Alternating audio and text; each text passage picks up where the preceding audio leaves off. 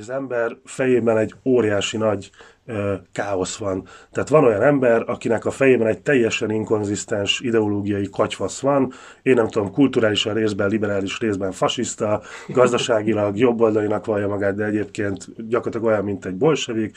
Tehát az emberek azok nem tankönyvből építik fel a gondolkodásukat, nem tankönyvből építik fel azt, hogy milyen nyelven beszélnek a politikáról, milyen kérdések foglalkoztatják őket. Üdvözlök mindenkit a Hatásértők új részében. A mostani vendégünk a korábban már spoilerszerűen belengetett Filipov Gábor. Sziasztok, üdvözlöm a hallgatókat. És uh, én Kerner Zsolt vagyok, és Jankovics Mártonnal fogjuk kérdezni Gábor.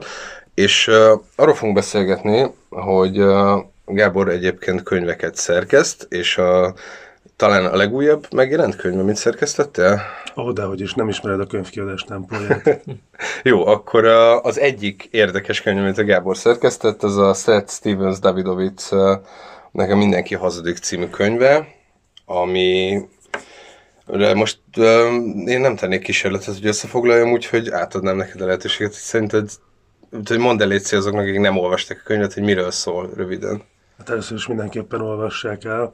Ez egy New York Times bestseller könyv, amit a, nem tudom, az Economist például 2017-ben az évkönyvének választott. Egy borzasztóan érdekes tudományos ismeretterjesztő könyvről szól, amit egyébként rendkívül egyszerű összefoglalni, figyelj és tanulj, az adattudományról és a big data-ról szól, tehát ez a két témája van ennek a könyvnek. Arról szól, hogy a digitális forradalom és az ennek nyomán robbanásszerűen megszaporodó adatok, azok hogyan alakítják át azt, hogy az emberre tekinthetünk, hogyan tudjuk a Google, a Facebook és más online platformok segítségével jobban megismerni az embert, letesztelni számos pszichológiai vagy közgazdaság tani hipotézist, amit korábban nem lehetett letesztelni, vagy elképesztően költség, költséges lett volna. Tehát gyakorlatilag egy olyan tudományos trendről szól, aminek még az elején vagyunk, Biztos, hogy ennek a könyvnek számos megállapítása az vicces avítságnak fog számítani tíz év múlva, de az is biztos, hogy ez úttörő egy olyan trendben, ami teljesen át fogja alakítani nem csak a tudomány, de mondjuk adott esetben a marketinget, a politikát, az orvostudományt és az élet minden területét. Azzal egyetértesz például azzal az állításra, vagy az is majd a vit lesz, amikor azt mondja, hogy a következő Marx, a következő Freud, vagy a következő Foucault, tehát akik ilyen forradalmat fognak a saját társadalomtudományi területükön végrehajtani, az egyértelműen adattudós lesz majd. Tehát, hogy van egy ilyen hurrá optimizmus kicsit a könyvben, hogy ez most itt tényleg mindent le fog uralni a társadalomtudományon belül. A hurrá optimizmussal egyetértek, hogy, hogy a következő Marx az adattudós lesz-e, vagy egy olyan közgazdász, aki egyébként három adattudóssal dolgozik, aki majd alátámasztja az ő minden állítását. Piketty. Az egy kérdőjel számomra az biztos, hogy, hogy egyre nehezebb lesz olyan tudományos könyveket kiadni, ami Magyarországon egyébként nem példanélküli, ha már Piketit említetted, amelyet nem támasztanak el nagyon tiszta, nagyon kemény adatoknak a nagy tömegei.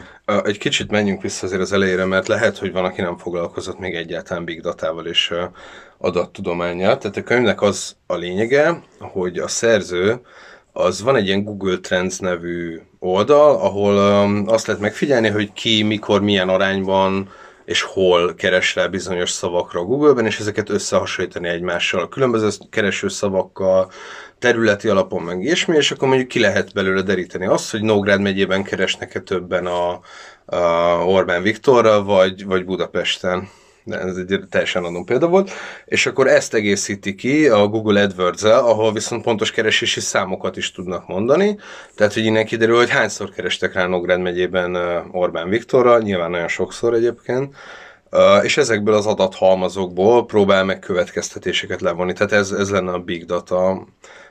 De hogy ezek ilyen irgalmatlan nagy adathalmazok, és akkor én azzal kezdeném igazából, hogy a, ha azonosulunk a könyvnek ezzel a hurrá optimizmusáról, val arról, hogy mostantól mindent megtudhatunk az emberiségről az adatokból, akkor kb. az derül ki belőle, hogy az elmúlt 2000 évben semmit nem tudtunk az emberiségről, hogy általában.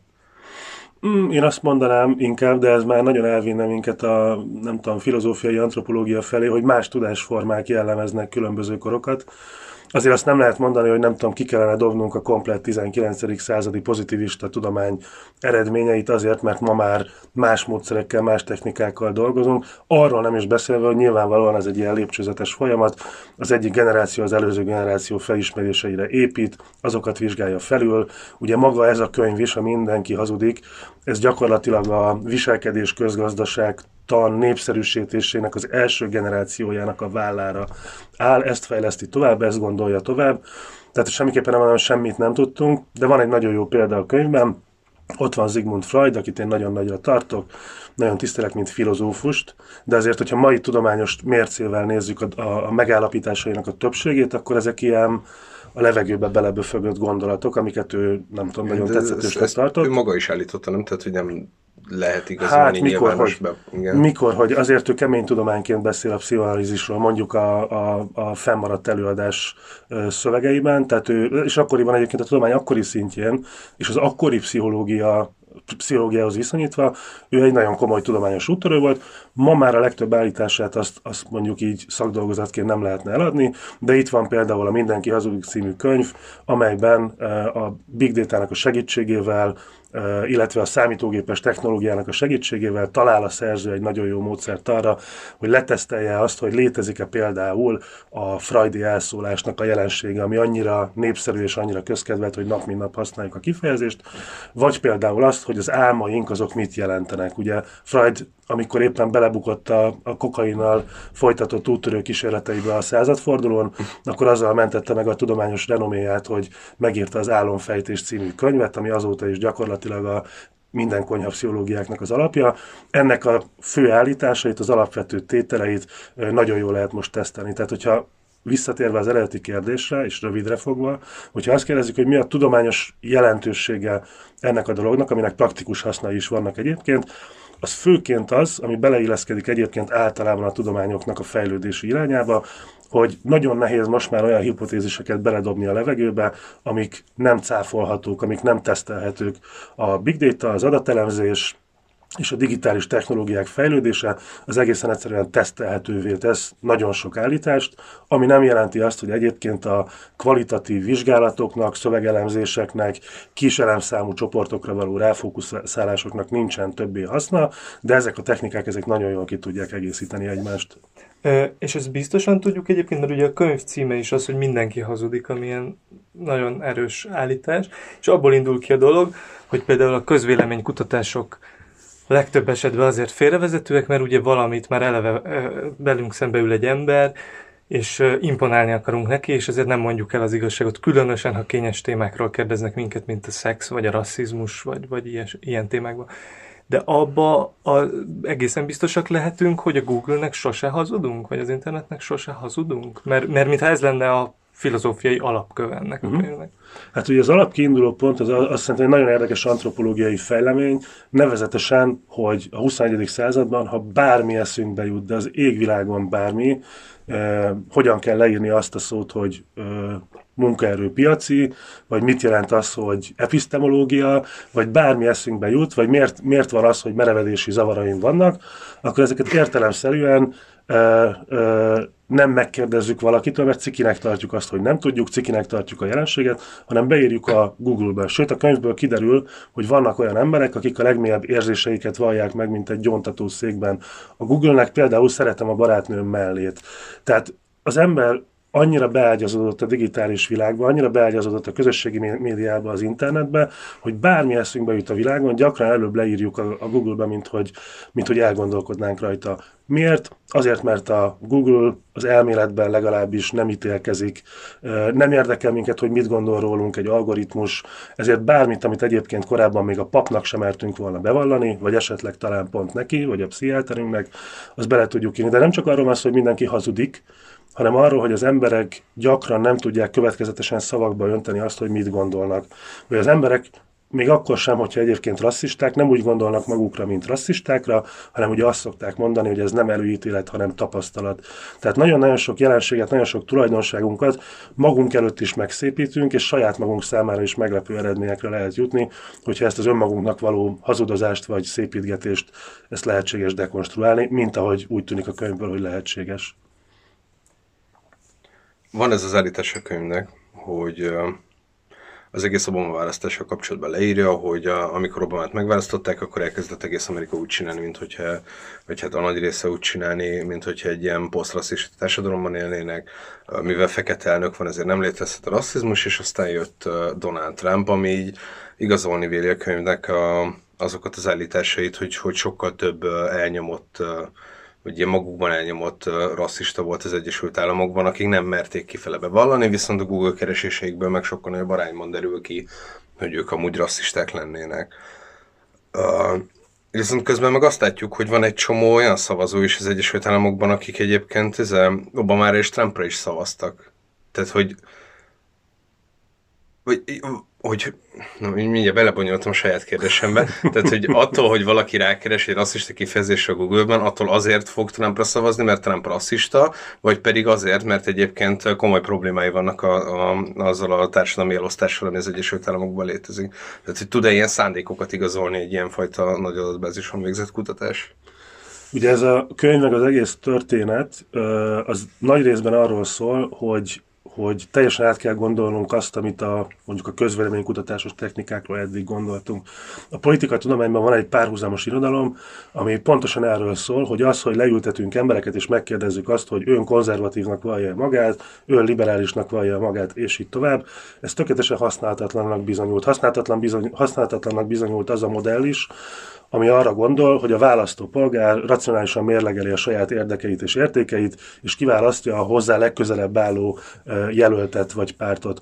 Valójában a technológiáknak és a tapasztalatoknak a fejlődése, illetve a halmozódása azt mutatja, hogy az ember fejében egy óriási nagy káosz van. Tehát van olyan ember, akinek a fejében egy teljesen inkonzisztens ideológiai katyvasz van, én nem tudom, kulturálisan részben, liberális részben fasiszta, gazdaságilag jobboldalinak vallja magát, de egyébként gyakorlatilag olyan, mint egy bolsevik.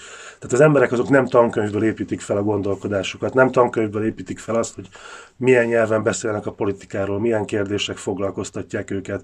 Ezért a, azt kell ö, mondanom, hogy az ilyen konzisztenciák ezek tökéletesen beleférnek, és nem is feltétlenül tudjuk megmagyarázni azt, hogy valaki két egymás követő választáson hogyan szavazhatott Obamára is, meg Trumpra is. Lehet, hogy azt gondolta, hogy Obama miatt csalódott a feketékben, és ezáltal vált rasszistává. Ez most csak egy teszteletlen hipotézis, de ez is lehet egy lehetséges magyarázat. Vagy ő történetesen éppenséggel ténylegesen nem érdekli azt, hogy milyen a bőrszín az adott jelöltnek. Itt a kérdés az adattudományi szempontból, hogy találunk-e olyan változót, találunk-e olyan tényezőt, ami szoros összefüggést mutat valamilyen függő változóval. Magyarán szólva az adott államban nagyobb arányban beírt rasszista vicces keresések száma, vagy a nigger szónak a gyakoribb használata, vagy a két elnök jelölt sorrendjének a meghatározott ö, beírása a Google-ba, az korrelál-e, mutat-e valamilyen kapcsolatot a választás ottani eredményével. Magyarul a könyv ugye arról szól, ez a, ez a tanulmány alapozta meg egyébként a, a Seth Stevens Davidovisnak a karrierjét,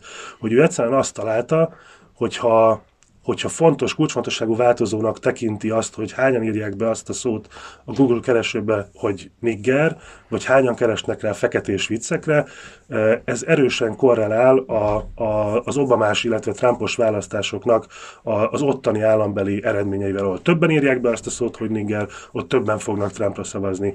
Ezt megmagyarázni akkor nem kell feltétlenül, hogyha ez az összefüggés, ez erős, és gyakorlatilag nincsen ellenpélda. Márpedig, bocsánat, hogy, és le fogom itt most zárni, ígérem, márpedig, hogyha ezek az eredmények, ezek konzisztensen ö, megalapozottnak tűnnek, tehát leteszteljük a következő három elnökválasztáson, és továbbra is azt fogjuk látni, amit eddig láttunk, hogy a hagyományos kutatási adatoknál jobban előrejelzik azt, hogy az adott államban mi lesz a választásnak a kifutása, akkor az azért el fog gondolkodtatni minket arról, hogy hogyan érdemes választási előrejelzéseket csinálni.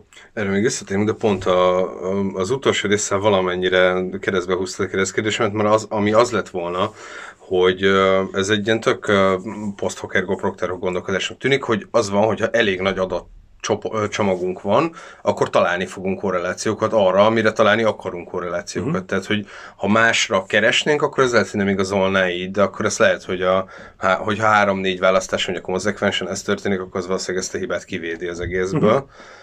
Viszont uh, akkor térjünk hát egy kicsit a, a, a magyar kutatásokra amikkel kapcsolatban én úgy tök, teljesen úgy érzem ezt a közlemény, mintha így feladta volna ezt a harcot a közvéleménykutatások értelmezésével kapcsolatban, tehát egyszerűen nem hiszünk nekik.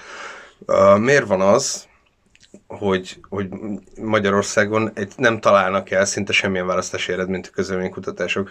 Azért teszem fel ezt a kérdést, és nyilván nem fogunk belemenni abba, hogy milyen függőségi viszonyok vannak a közvéleménykutatók és a különböző politikai oldalak között, de a mindenki hazudik el, az nekem tök érvényesnek tűnik erre az egész politikai kutatásra, tehát hogy azt feltételezi eleve mindenki, hogy nem fogja valaki elmondani, aki mondjuk nem tudom, Karácsony Gergelyre szavazna a főpolgármester választáson, hogy rászavazna, mert valamilyen retorziótól fél, vagy egyéb dologtól, de ki lehet -e ezt szűrni mondjuk um, nagy adatbázisokkal, és csinálja ezt valaki?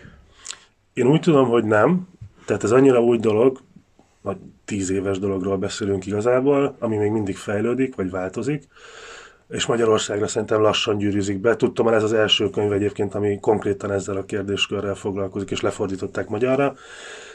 Itt többféle problémát külön kell választani. Egyrészt léteznek Magyarországon olyan kutatók, amelyek függetlensége mondhatni egy korlátozott valóságtartományban értelmezhető csak. Ez egy probléma. Vannak olyan kutatók, amik egyszerűen kontármunkát végeznek, sajnos, szerintem.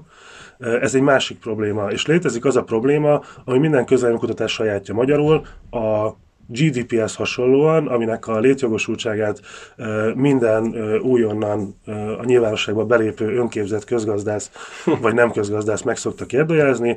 Azt azért szoktuk megkérdezni, mert nem tudjuk, hogy mire való. A GDP nem arra való, hogy az emberek boldogságát mérjék, nem arra való, hogy a férfi teljesítő képességét lemérjék rajta. A GDP az az adott országban megtermelt összes jövedelmet méri, egyébként nagyon jól, egyébként nagyon jól korrelál más a jólétet, boldogságot mutató indikátorok. A közvéleménykutatás sem arra való, és ezt szeretném hangsúlyozni, mert nem hangsúlyozzuk eleget, hogy megjósolja egy választásnak az eredményét, hiszen nem lehet megjósolni egy választásnak az eredményét. A közvéleménykutatás az egy reprezentatív mintán trendeket mutat meg, milyen az erőviszony az egyes pártok között. Ezt általában nagyon jól szokta előre, elő, előre jelezni, az már egy plusz ajándék, hogyha a számok közel vannak a tényleges eredményekhez.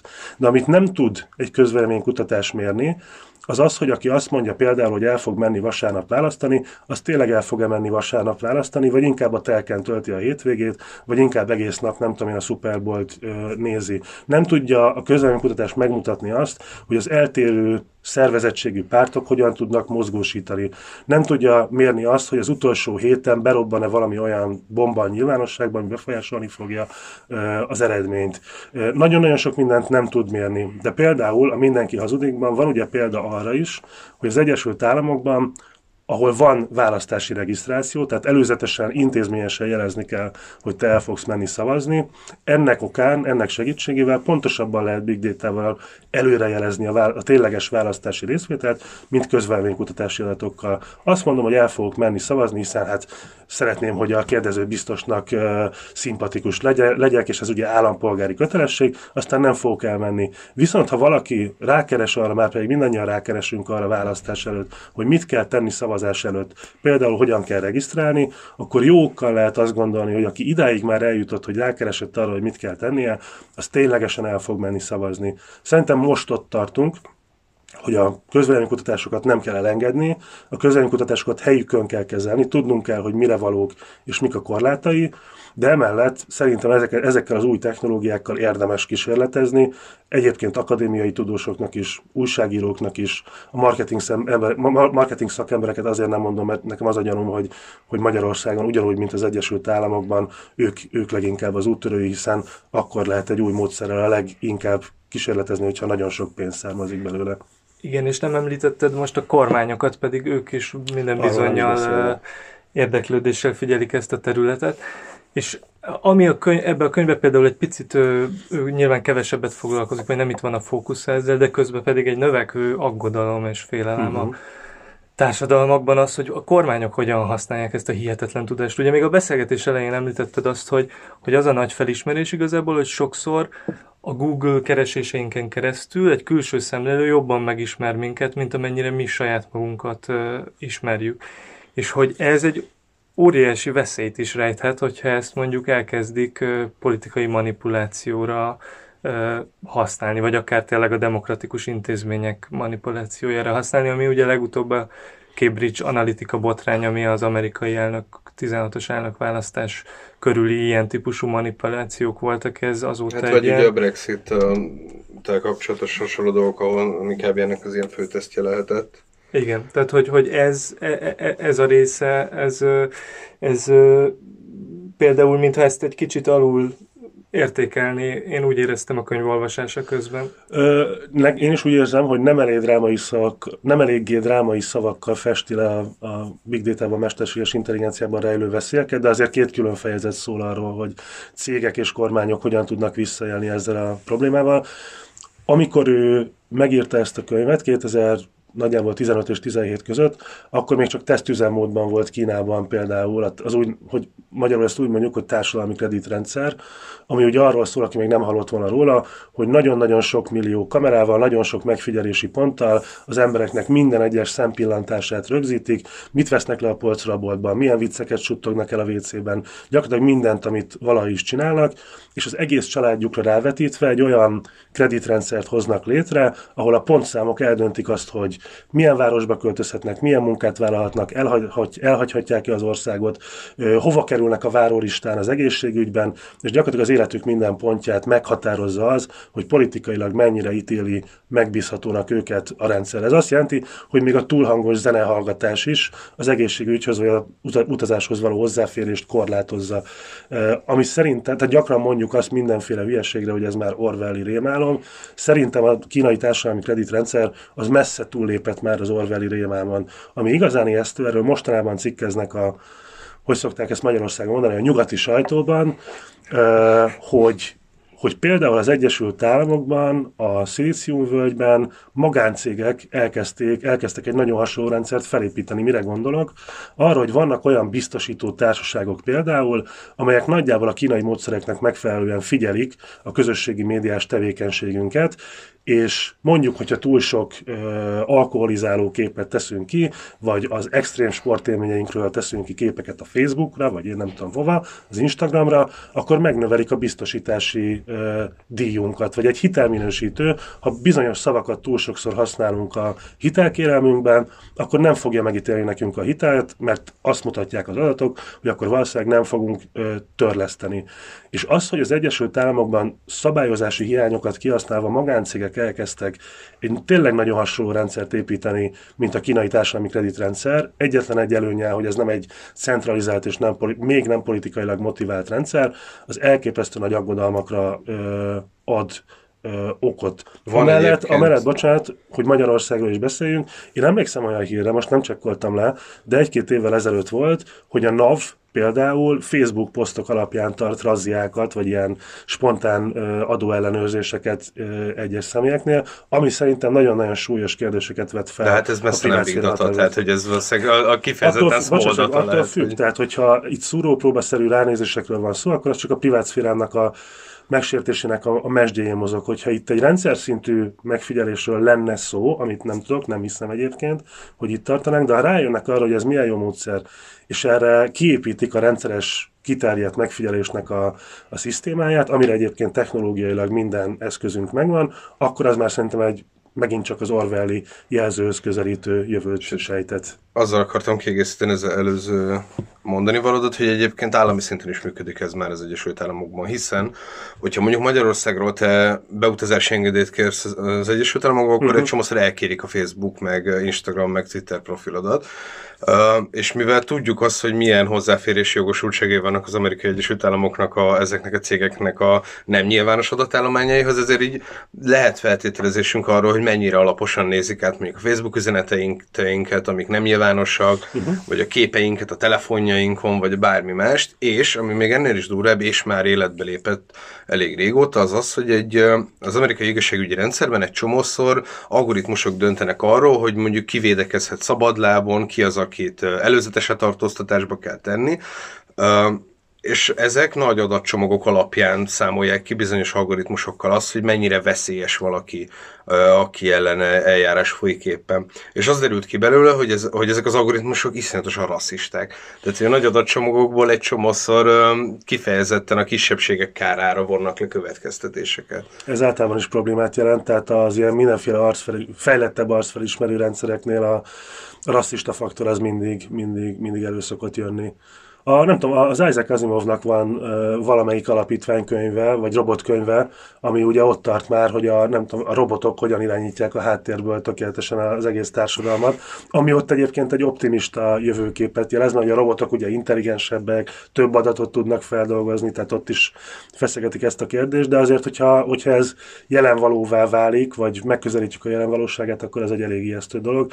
Én egyébként nagyon szeretek a, a közel-keleten és távolabb utazni, ahol ugye vannak olyan országok, mint nem, ne Isten például Izrael és Irán, akik, akik nem szívesen engednek be az országba olyanokat, akik voltak a másik országban. Ez évről évre szokott változni, de hogy nem tudom, a magyar rendszerben van már olyan, hogy alternatív útlevelet adnak ahhoz, hogy belépjél a következő országba. Kettőt kérhetsz hivatalosan. Igen, illetve ennek van egy, van egy nagyon szép bürokratikus neve, ami most nem fog eszembe jutni, de van egy ilyen fél évig érvényes, gyakorlatilag nem tudom én, biztonsági rendszert megkerülő útlevél, ami egyébként tökéletesen hivatalos, és megvan a maga neve. De emellett, hogy az ilyet igényli az ember, amikor egyik országból a másikba megy, én nekem például szokásommá vált az, hogy megnézem azt, hogy a Facebook fiókomban milyen fotókat kell törölnöm, vagy titkossá tennem, vagy nem tudom elrejtenem, ahhoz, hogy biztosan ne bukjak le, mert egészen biztos, hogy ezeken a követségeken vagy nem követségeken, hanem az adminisztrációban nézik az ilyen, ilyen fotókat is, főleg az olyan országban, ami nem tudom, Oroszország, ahol, ahol azért komolyabban veszik a kiutasításnak a lehetőségeit, mint mondjuk Iránban, vagy Izraelben. Hát vagy, vagy egyrészt ebben benne van a feltételezés, hogy te töröd a nyilvános profilodra, akkor nem férhetnek hozzá. Igen, ez még egy régebbi, régebbi próbálkozás. Most már a kézműves módszer. Most már, most már egyre kevésbé teszek fel bármilyen. Bár ez, ez valószínűleg inkább Izrael és Szaudarábiával lenne kritikus, akik ugye szorosabb technológiai viszonyban vannak az Egyesült Államokkal, mint mondjuk Oroszország, és ezért hozzáférhetnek ilyen cuccokhoz. Bocsánat. Bár Oroszország meg szoros technológiai viszonyban van Iránnal, tehát hogy, hogy ezek a dolgok ezek összeérnek a, a végső Nekem csak egy pillanatra még visszakanyarodva, honnan ez a, ez a beszélgetésnek ez a része elindult, eszembe jutott az, hogy arról mit gondolsz például, hogy ha ez a típusú aggodalom, ami most igazából ez, is, ez, ez egy még újabb aggodalom, mint az adatforradalom, hogy félünk az adatainkat megosztani, hogy ez elvezethet-e oda, hogy mielőtt még szárba szökkenne ez a Google alapú, meg digitális nyom alapú mhm. társadalomtudomány, azelőtt meg is mérgeződik azzal, hogy elkezdenek az emberek ettől is félni. Már nem csak a közvéleménykutatótól fogunk tartani, hanem elkezd tudatosulni bennünk az, hogy bassza meg, ezt nézhetik, és akkor, és akkor mi van? És már is elveszik ez az, ez az igazságszérum faktor. Elkezdünk hazudni még. Elkezdünk hazudni még a Google-nak is. Ezen én is sokat gondolkodtam, ezt a kérdést felveti egyébként a, a könyv is. Én most most azt gondolom, hogy ezek az információk, amiket mi most megosztunk egymással, ezek ma még annyira ezoterikusak, annyira nem széles körben elterjedtek, hogy az, hogy mondjuk Magyarországon 50 ezer ember aggódik ilyen dolgok miatt, az nem jelenti azt, hogy az egyébként mennyi van most? Nagyjából 7 millió magyar felhasználó körében ez nagymértékben tudja torzítani mondjuk a Facebook tevékenység vagy a Google keresések adatait. Itt a kérdés az, hogy ezek a, az adatvédelmi problémák, ezek mennyire fognak beépülni a, a szélesebb értelemben vett köztudatban. Például az iskolában végre elkezdenek el nagy figyelemmel foglalkozni a különböző internetes biztonsági kockázatoknak, személyes kockázatoknak a kérdésével. A magyar oktatási rendszer fejlődést is ismerve, ez nagyjából 2150-re várható, tehát szerintem még lesz ideje itt kibontakozni a dolognak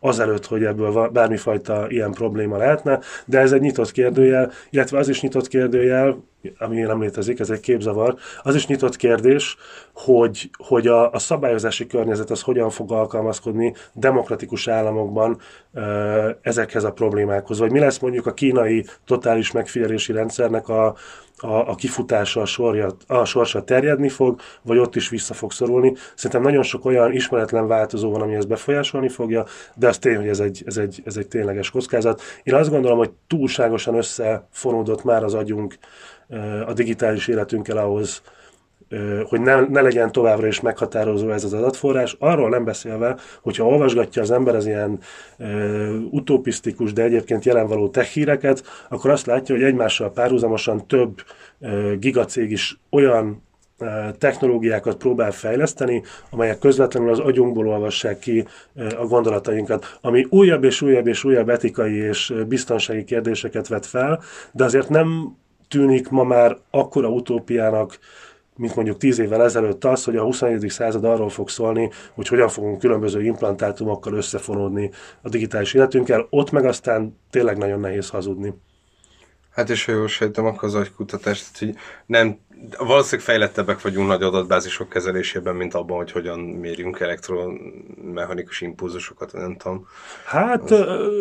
Igen, bizonyos mértékben igen, de nagyon nagy előrelépések történtek abban, hogy például ugye az orvostudomány vezeti ezt a kutatási ágat, tehát hogy, hogy ö, ö, agysérült emberek, akik kommunikációra képtelnek, vagy mozogni sem tudnak, közvetlenül az agyukból ö, üzenetet hozhassanak létre egy számítógép segítségével. Ma ilyen stúdiónyi méretű ilyen dobozt kell az ember fejére tenni, de egyszerű szavakat, rövid szavakat ö, viszonylag nagy pontossággal már, már ki tud vetíteni ez az eszköz. Mm. Uh, itt ugye megint kérdéseket vet fel például, hogyha félreérti azt, amit én mondok, és ahelyett, hogy kérek még egy pohár vizet, azt mondja, hogy meg foglak ölni holnap, akkor az milyen jogi következményekkel járhat együtt, vagy mondjuk egy bírósági eljárás során figyelembe lehetne venni ilyen tanúvallomásokat, de ahhoz képest, hogy hol tartottunk 10-15 évvel ezelőtt, ebben a a szférában is elképesztő nagy haladást lehetett elérni, és hát olyan cégek fejlesztik ezeket a technológiákat, mint például a Facebook, ha jól emlékszem, akkor az Apple is csinálja hogy ugye az okos kütyűinket tudjuk aggyal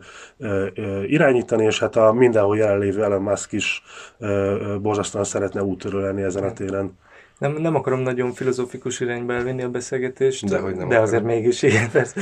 De, hogy, de hogy, hogy, hogy, ennek kapcsán vetődött fel, és nem tudom, a, a Harari is a, a sztár, izraeli sztár történész is írt erről többször, hogy, hogy ezért nagyon sürgősen le kéne szerinte számolni a 21. században a szabad akarat illúziójával, mint olyannal, mert amikor már előáll az a helyzet, hogy a tech cégek meg a, kormányok is jobban ismernek minket, mint mi magunk, akkor annál veszélyesebb dolog nem létezik, mint hogy mi még mindig azt gondoljuk, hogy autonóm egyénként hozzuk a döntéseinket, senki által nem befolyásolva, vagy csak minimálisan befolyásolva.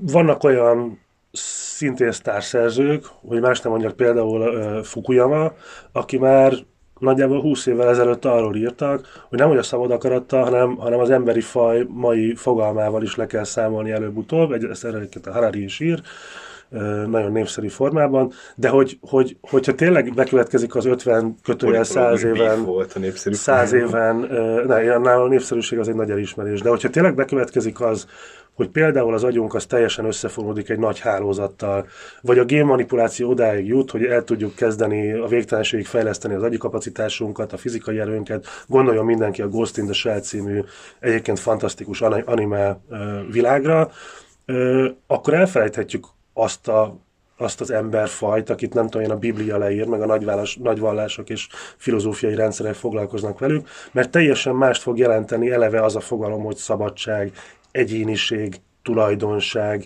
tudás, minden gyakorlatilag az emberre összefüggő. Ez ma még skifinek tűnik, de azért szerintem nem annyira sokáig, mert, mert egészen egyszerűen szerintem megállíthatatlanul e felé halad. És akkor kvázi az emberi fejlődés. evolúció az ilyen digitális van. platformon folytatódik. Szingularitás nem fogunk figyelni. Egyébként a szingularitástól mindig azt tántorít el egy kicsit, hogy tök logikusnak hangzik, hogy ott fogunk kikötni, de amint elképzeled az, hogy hogy Pécsen vagy Jerevánban egy önvezető autó hogyan boldogulna, akkor mindig egy kicsit távolabbnak érzed a szingularitást. Tehát, hogy valószínűleg ott a Teslák viszonylag hamar elhalnának bármilyen ilyen kommunikációt, vagy, vagy váratlan helyzeteket igénylő, igénylő környezetben. De persze tudom, hogy erre is vannak kísérletek, amik döntenek. Erre mindig azt szoktam mondani, van egy másik nagyon jó könyv, ha erre még van két perc, ez a Rosling családnak a Tények című könyve, ami szintén összefoglal nagyon sok ilyen, ilyen obskurus szakirodalmat, és az, az például azzal foglalkozik, hogy nagyon sok képzetünk az úgynevezett harmadik világról, vagy fejlődő világról, nem tudom én, Bangladesről, Indiáról,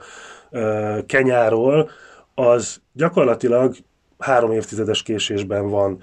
Mert azt látjuk egyszerűen a világban, hogy a globalizáció a sok ostorozott hátrányos hatása mellett azzal is jár, hogy az életszínvonalunk és mindenkit az életünket körülvevő tárgyak, technológiák, tevékenységek, azok egyre inkább konvergálnak. Tehát ma már egy bangladesi középosztálybeli otthon sokkal inkább hasonlít mondjuk a te otthonodra, feltételezem, mint egy, én nem tudom, sajókazai, ilyen, ilyen zsákos, hogy, hogy mondják ezeket, ilyen faluszélén levő kaibának a, a belső tere.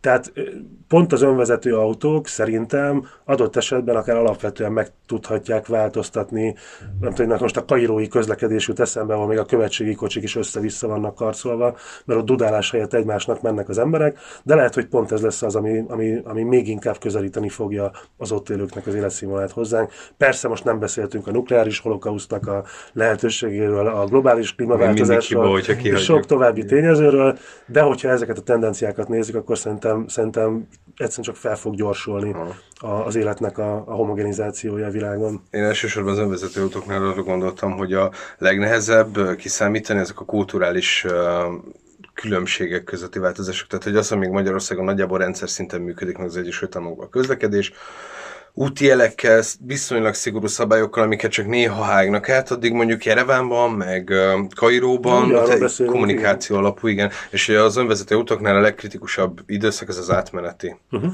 amikor még létezik nem önvezető autó is, és hogy valószínűleg az sokkal jobban belassítja, hogyha egy kommunikáció alapú közlekedésbe kell önvezető autókat bedobni. Ami tökéletesen igaz a század első harmadában Magyarországra, amikor az első autók megjelentek, és még lovaskocsik hmm. húzták a villamosokat, és hát a közlekedési normák azok nem, hogy nem voltak még elterjedtek, de nem is léteztek. Nem létezett Kressz például, meg ehhez hasonlók, de hát azért azt tapasztaljuk, hogy néhány évtized alatt sikerült átállni, így változik a történelem. Benned a társadalom tudósi uh, uh, hurra optimizmus az erősebb, vagy pedig az ezzel kapcsolatos ö, aggodalom. Tehát, hogy megijeszte téged mindez, amiről most beszélünk, ez a fejlődési vagy inkább ö, érdeklődéssel töltött?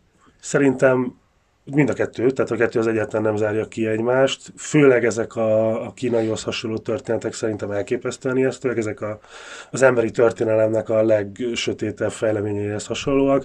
Szerintem amikor félünk ilyen új tendenciáktól, akkor azt felejtjük el, hogy általában minden hatásra jön valamilyen fajta ellenhatás. Ma egészen egyszerűen nem tudjuk azt, hogy a szabályozási környezet, a választói nyomás, a fogyasztói reakciók, azok hogyan fogják átalakítani ezt az egész rendszert, hogy ez fenntartható lesz-e.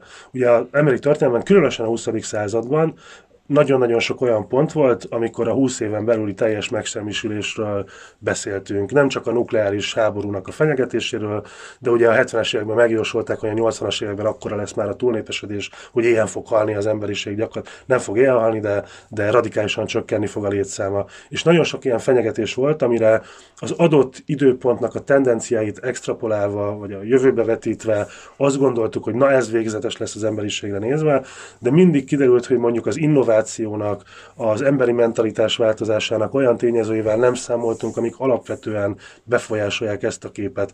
Ugye az innováció az meg tudja változtatni az élelmiszertermelésnek a formáját, a földről való kirajzás és a világűrnek a, a gyarmatosítása, ami szintén egyre inkább közel kerül az emberiséghez, ez teljesen átalakítja az egész klímaváltozás problematikát.